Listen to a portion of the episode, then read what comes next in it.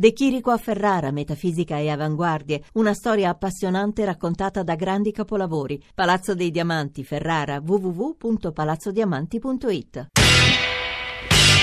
Radio Anch'io, l'attualità in diretta con gli ascoltatori. 906 Radio Anch'io, Radio 1, Giorgio Zanchini al microfono, ci sta ascoltando, è con noi e tra pochissimo la presenterò e saluterò Elsa Fornero, eh, lo dico perché adesso apriremo uno dei capitoli figli anche della messe di dati che sono stati diffusi in questi giorni, da ultimo ieri dei dati Istat sulle, sulle pensioni, eh, trattamenti pensionistici e beneficiari, si chiama il titolo del rapporto. Nella prima parte abbiamo provato a parlare della mossa della Banca Centrale Europea di ieri, provare a spiegarla con Fabio Sdogati, eh, con Guido Maria eh, Brera e anche capire quali effetti potrebbe avere sull'economia reale del nostro paese. C'era molto scetticismo e anche un po' di analisi amare da parte del professor Sdogati, ma anche in parte da, da Guido Maria eh, Brera. 335-699-2949 eh, per i vostri sms, per i vostri whatsapp, inclusi whatsapp audio, pensioni occupazione ma anche distribuzione dei redditi nel nostro paese. Anche qui un rapporto di Banca Italia di grande interesse di ieri ha detto si è, si è fermato eh, l'erosione del reddito familiare degli italiani ma la distribuzione resta sempre abbastanza iniqua e il reddito medio certo non alto. Sui numeri delle pensioni tra pochissimo darò delle cifre, ma volevo anzitutto salutare e ricordarvi chi è Elsa Fornero. Professoressa, buongiorno e benvenuta. Buongiorno a lei e a tutti gli ascoltatori. Economista, insegna all'Università di Torino, è stata ministra del, del, lavoro durante il governo Monti, autrice di una delle più discusse riforme delle pensioni nel nostro eh, paese, eh, di cui parlerò tra pochissimo nei suoi effetti, se è possibile poi fare un'equazione del genere, ma insomma prima volevo sentire Valeria da Roma e Giovanni da Catanzaro. Valeria, buongiorno. Buongiorno, Prego. io come ho scritto nel mio messaggio ho riportato i numeri di un conto che ho fatto fare dal mio sindacato eh, sono un funzionario pubblico, andrò in pensione eh, nel 2030 circa con eh, 37 anni di, mh, mm, eh, diciamo, di, lavoro. di, lavoro. e con una pensione eh, pari a circa il 48% del mio stipendio attuale. Ovviamente eh, queste, queste, cifre parlano da sé, se confrontate alle ancora ai vitalizi che noi eh, vediamo e, e, anche a tutti gli altri diciamo, trattamenti eh, di privilegio che hanno la, eh, la, nostra classe politica. Io portavo l'esempio di un consigliere regionale che per sei anni di consigliatura comunque ha un vitalizio superiore ai 3.000 euro. Se noi eh, dipendenti eh, dobbiamo rinunciare ai nostri diciamo, diritti acquisiti, eh, io sono, sarei anche favorevole, ma questa deve essere una misura per tutti. I risparmi dovrebbero essere, eh, secondo me, ridistribuiti per misure eh, diciamo, di aiuto anche alla povertà, alle situazioni più deboli. Deve essere fatta un'opera di ridistribuzione. Se non si ridistribuisce il reddito in questo paese, eh, eh i migliori andranno fuori. Sdogati Già e Brera hanno detto cose fuori. simili, Valeria. Già eh, stanno andando sì. fuori. Giovanni da Catanzaro, che del 1983 si sente, credo, molto coinvolto non solo dalla discussione stamani, ma dalle parole di questi giorni, soprattutto quelle di Tito Boeri eh, degli ultime ore. Giovanni, buongiorno. Buongiorno, mi rifaccio anche a un'intervista fatta a Zero Calcare, sì. un famoso vignettista che ha illustrato benissimo la generazione degli, 80 come è stata, degli anni 80 come è stata penalizzata, no? mm. citando alcuni esempi pratici. Guardate, io precisamente sono nell'83, esatto, sì. come diceva lei prima, e ho vissuto le riforme delle scuole superiori, le riforme universitarie, la 3 più 2, che ha portato solamente maggior materiale di studio ripartito e mm. tanti altri casini e sovraffollamenti soprattutto nelle università. Mm. Quella su ho fatto anche il militare, no? la leva obbligatoria con i famosi VFA, ho scelto di fare due mesi in più per percepire un minimo di stipendio. Mm. Ho viaggiato all'estero, ho studiato nelle università e nelle scuole estere, non da Erasmus, da cittadino europeo, quindi sì. avendo quella famosa residenza europea e scontrandomi anche con una, una burocrazia che esiste solo su carta. Il mio diploma che è tradotto in quattro lingue, per esempio, non è stato riconosciuto, ho dovuto fare uno, una, una, una, traduzione giurata anche di questo diploma. Insomma, mi sono reso conto di, questa, di come anche la comunità europea in realtà non sia stata non si, non si, sia mai organizzata bene, per bene, eh, proprio nelle, nelle al, nell'alba del, del suo nascere. Lei lavora? Siamo la generazione, Io, io, sono un videomaker, sono mm. un videomaker e sono fra i pochi che a 32 anni ora continuo a, effettuare la mia professione. Mm. cioè, ho studiato, ho fatto il cinema, ho cercato di fare cinema, nonostante gli anni anche mm. tutti quanti ne siamo consapevoli. E vive a Catanzaro. Produzione. Allora vivo a Catanzaro per necessità, sì. Mm. Perché mia moglie è di qua. Sì. Cioè, siamo anche una generazione che ha anche voluto credere nel. Um, mi rendo conto che siamo molti che hanno voluto credere anche nel, nel matrimonio e in tante altre cose. E parlo di questo dal punto di vista sentimentale perché poi eh, questo ha anche delle ripercussioni sulla vita Certo, personale. anzi guarda, a questo proposito Giovanni ascolti la trasmissione fino in fondo perché sarà con noi Roberta Carlini che ha scritto un saggio credo prezioso si chiama Come siamo, stati, come siamo cambiati gli italiani nella crisi e come è stato toccato anche il quadro familiare dalla crisi. Giovanni mi permetta alla luce delle sue analisi, delle parole di Valeria, di leggere tre righe e di andare da Elsa Fornero, tre righe dal, dal messaggero che la maggior parte dei pensionati italiani dovesse cavarsela con assegni magri, il 40% prende meno di 1000 euro al mese, un altro 39 resta sotto i 2000, era noto. L'Istat di ieri ha aggiunto un altro tassello, l'assegno dei nuovi pensionati, quelli che hanno iniziato a riceverlo dal 2014, è più basso di circa 3.000 euro l'anno rispetto a chi è entrato a far parte della platea degli oltre 16 milioni di pensionati italiani negli anni scorsi. È l'effetto riforma Fornero, che ha modificato il sistema di calcolo dell'assegno, eliminando il retributivo e facendo passare tutti al contributivo. Sistema certamente più equo, ma che penalizza chi ha visto tagliarsi lo stipendio per colpa della crisi. È un'analisi corretta, professoressa? Eh, in parte. Mi faccio dire una cosa, sì. che le telefonate sono uno specchio delle contraddizioni, dei contrasti, di tutta l'eredità negativa che noi ci portiamo dal passato e che stiamo faticosamente cercando di risolvere. Faticosamente dico da qualche anno perché per Forse una ventina d'anni abbiamo fatto finta che queste contraddizioni non ci fossero, che le crisi latenti non sarebbero mai esplose. Mi faccia fare una seconda considerazione. Lei ha cominciato la trasmissione eh, parlando di ciò che Draghi ha deciso sì. ieri e un po' della delusione ai mercati. Non sono cose separate perché Draghi, con la sua politica monetaria, sta cercando di risvegliare l'economia il risveglio dell'economia, e cioè la nostra crescita economica e la crescita del lavoro, la crescita dei redditi, è il modo, risol- modo più efficace per risolvere queste contraddizioni. Con le redistribuzioni noi andiamo poco avanti, anzi rischiamo di andare indietro.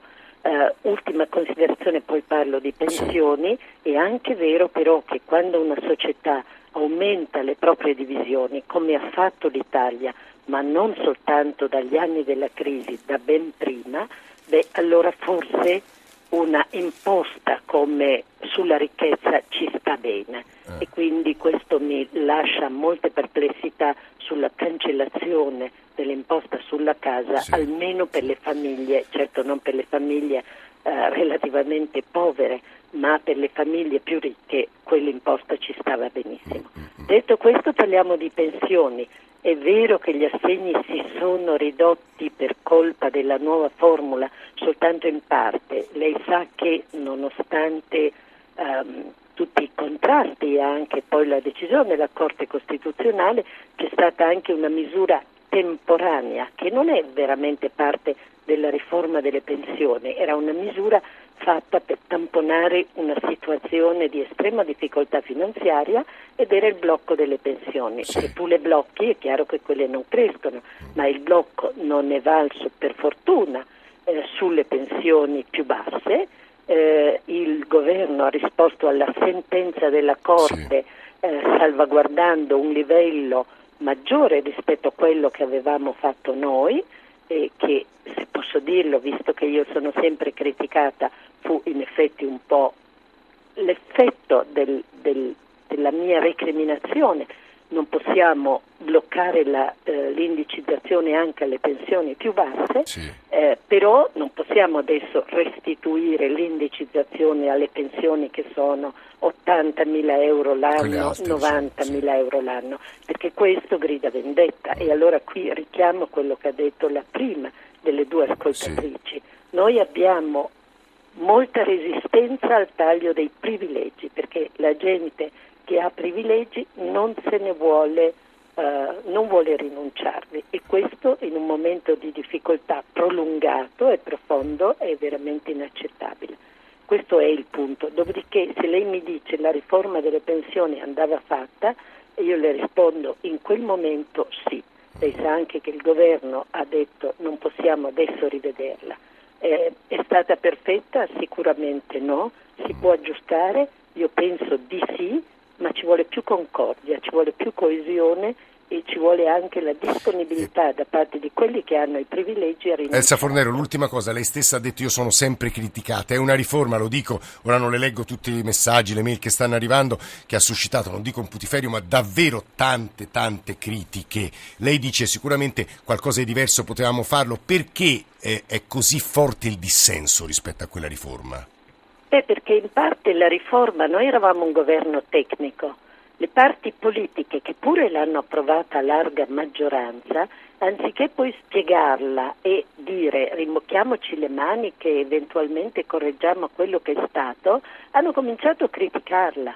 Il governo tecnico ha avuto un'estrema difficoltà di comunicazione. Io come ministro tante volte ho parlato e quando riuscivo a parlare direttamente con le persone capivo che comprendevano e comprendevano, magari non è che fossero più contente, però comprendevano, comprendevano una cosa che è fondamentale in quella riforma. Per la prima volta abbiamo restituito qualcosa ai giovani, non abbiamo fatto finta di dire no, no, qui parliamo dei diritti acquisiti e poi chi, vedrà, chi vivrà vedrà e pagheranno gli altri, perché è arrivato il momento che gli altri non ce la fanno più. E di nuovo l'ascoltatrice diceva eh, vanno all'estero è così, sì. perché se non ce la fai... Aggiungo quel dato di Tito Boeri, professoressa Fornero, dell'altro giorno, ora non lo ricordo testualmente, ma insomma più o meno diceva che i, eh, i nati negli anni, la generazione degli anni Ottanta, se l'economia continua a crescere con questi appunto numeri abbastanza sotto l'1%, in realtà avranno pensioni più o meno in media del, di 750 euro, che sono dati francamente molto preoccupanti. C'è Ma chi... lei si è dato anche la risposta, perché è implicita in quel se l'economia continua a crescere in questa maniera asfittica ed è tutto lì il punto. Io ritengo che cercare di correggere quel problema partendo dalla coda, e cioè dalle pensioni, sia un errore perché se noi dessimo ora garanzie dovremmo di nuovo domandarci chi le pagherà, cioè quelli che arriveranno dopo. Invece noi dobbiamo risolverlo dal capo del eh, problema, su, su questo, cioè dal lavoro. Su questo punto eh, Elsa Fornero è molto chiara ed è interessante che l'abbiano ascoltato, credo, Filippo Taddei e Carmelo Barbagallo, il primo è il responsabile economia del Partito Democratico. Taddei, buongiorno professore, benvenuto. Buongiorno a lei e alla professoressa Fornero. E Carmelo Barbagallo che è il segretario generale della UIL. Barbagallo, buongiorno anche a lei. Buongiorno a tutti voi. Perché eh, Taddei sono state dette varie cose stamane in trasmissione da Fornero che lei ha ascoltato, da Sdogati e da Brera all'inizio della trasmissione. Molti sembrano dire che questo governo non fa nulla sul lato della redistribuzione, è lungi dalla testa di Renzi l'idea di una patrimoniale, se noi non redistribuiamo questo paese resta iniquo soprattutto e non mettiamo soldi nelle tasche della classe media. In più, seconda domanda Taddei, poi sentiamo anche Barbagallo, mi sembra che la Fornero di suggerisca non tocchiamo assolutamente la riforma de, delle pensioni, anche se i dati li conosce meglio di me di Istat di ieri, un po' di iniquità ci sono nel nostro paese, forse me, più di un po'. Tadei. Ma innanzitutto dobbiamo rompere l'automatismo per cui per fare redistribuzione allora uno deve parlare di patrimoniale questo è un automatismo che non, non ha, non ha, mi dispiace, è limitativo di quelli che sono gli strumenti di politica economica e infatti io rilancio dicendo che non solo uh, il governo, in parte la guida del segretario del Partito Democratico Matteo Renzi sta facendo redistribuzione, ma la fa anche in una maniera che sia incentivante per la crescita, perché alla fine questi sono i due obiettivi. Tu vuoi creare una società o sostenere una società in Italia in cui il valore del lavoro sia assolutamente prioritario e sostenuto. Non sostenuto solamente con le parole, sostenuto per, quello, per come organizza il mercato del lavoro, per come lo tassi. E infatti andiamo, mettiamo in uno dopo l'altro quelle che sono le scelte di governo, le scelte di governo, non le promesse, le scelte di governo del, del governo, del governo Renzi. Eh. Si parte, gli 80 euro sono una redistribuzione a favore del lavoro, ma a, a favore del lavoro, quindi c'è un effetto redistributivo e anche incentivante, stai premiando qualcosa. Poi intervieni col taglio dell'IRA per dire che cosa? Per dire benissimo, io ti sostengo impreso se tu assumi a tempo indeterminato. Poi c'è la decontribuzione per nuove assunzioni, stesso esatto obiettivo. Poi arriva, aggiunge a questo adesso l'intervento sugli autonomi. Tutto questo per dire che la redistribuzione avviene con lo strumento fiscale e senza parlare di patrimoniale. Li... Eh, professor Taddei, la interrompo 10 secondi poi torno da lei perché Elsa Fornero doveva salutarci, forse volendo dire un'ultima cosa. Elsa Fornero, professoressa? Che io apprezzo tutto lo sforzo che il governo sta facendo sul lavoro e credo che questo sia il principale problema del Paese.